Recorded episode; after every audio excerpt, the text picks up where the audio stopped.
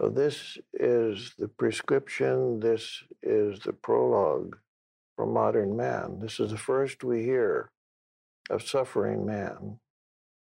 And we also hear of his, his cure, Parsifal.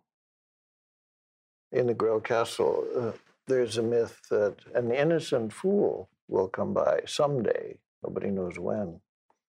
And if the fool and young fool inquires of this, asks uh, or becomes conscious of it, or asks a specific question, that in itself will heal the Fisher King.